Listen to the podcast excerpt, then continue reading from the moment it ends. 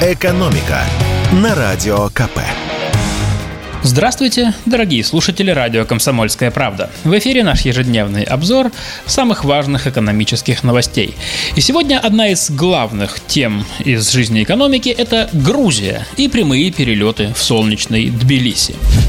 В конце этой недели сразу две авиакомпании начинают прямые полеты между Москвой и Тбилиси. Во вторник вечером открыл продажу билетов на рейсы с двадцатого мая национальный перевозчик Грузии Georgian Airways. Именно с этой даты авиакомпания получила разрешение на полеты семь раз в неделю, то есть раз в день.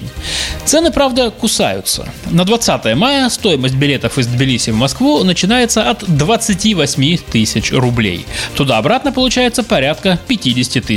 Летать будут на Боингах. Важный момент. Напрямую у Georgian Airways, если у вас российская карта, купить билеты не получится.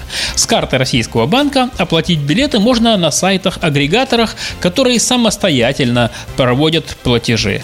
Например, вы можете зайти на Aviasales или Яндекс.Путешествия. Есть и другой вариант, о котором я уже рассказывал пару дней назад. Это российская авиакомпания «Азимут», которая первой после возобновления авиасообщения с Грузией получила разрешение на полеты. Рейсы начнутся с девятнадцатого мая. Цены тоже немаленькие.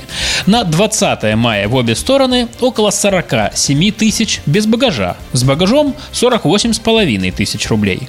Но это пока самый дешевый прямой рейс. На низком старте еще несколько российских авиакомпаний. Red Wings просит у Росавиации допуск на полеты в Тбилиси сразу из трех городов – Москвы, Самары и Казани. Также о своем желании летать в Грузию объявила авиакомпания из Татарстана ю ви ти Aero.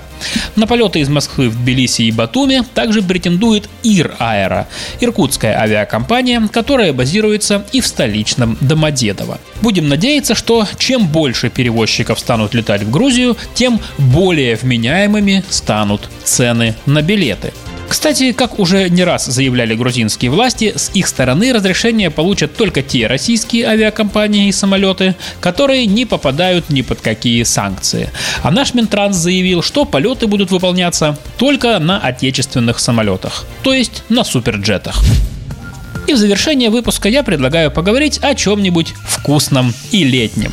Да, вы поняли меня правильно. Поговорим об окрошке. Картошка всему голова. Именно благодаря ей окрошка за год почти не подорожала. Такой вывод сделали эксперты компании CheckIndex, которая анализирует данные с миллиона российских онлайн-касс. Стоило температуре на улице подняться выше плюс двадцати, как аналитики бросились нарезать, простите, высчитывать индекс окрошки, то есть изучать наши с вами затраты и цены на ингредиенты для любимого летнего супа.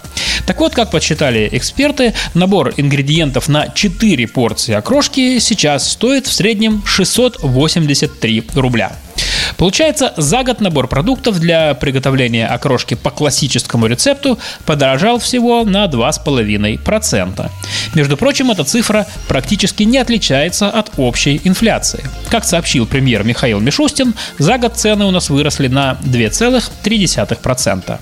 Но это все средняя температура по окрошке, а дьявол кроется в ингредиентах. Среди них есть как резко взлетевшие в цене, так и аномально подешевевшие. Как я уже сказал, главный виновник столь низкого роста цен на окрошку – картофель. За год он подешевел на тридцать три процента. Заметно подешевели также укроп и яйца, а вот огурцы и редиска подорожали примерно на четверть.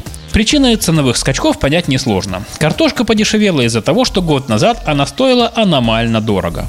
Напомню, что индекс окрошки высчитывается по сравнению с ценами мая прошлого года, когда поставки из-за границы срывались, доллар стоил сотни рублей, и вот сейчас ситуация устаканилась и с поставками, и с курсом. Так что картошка просто пришла к своей нормальной цене. Что касается редиски с огурцами, то они сейчас продаются в основном тепличные. На их выращивание тратится много электричества, цены на которое, напомню, в прошлом году поднимали дважды – в июле и в декабре. В результате, по данным Росстата, электроэнергия в стране за год подорожала на тринадцать целых пять десятых процента. Поэтому и выросли цены на тепличные овощи. А уже скоро на прилавки начнут поступать российские овощи, выращенные под открытым небом. Цены на них снизятся. Следом должен упасть, а также индекс окрошки. Так что ждем с аппетитом. Экономика на радио КП.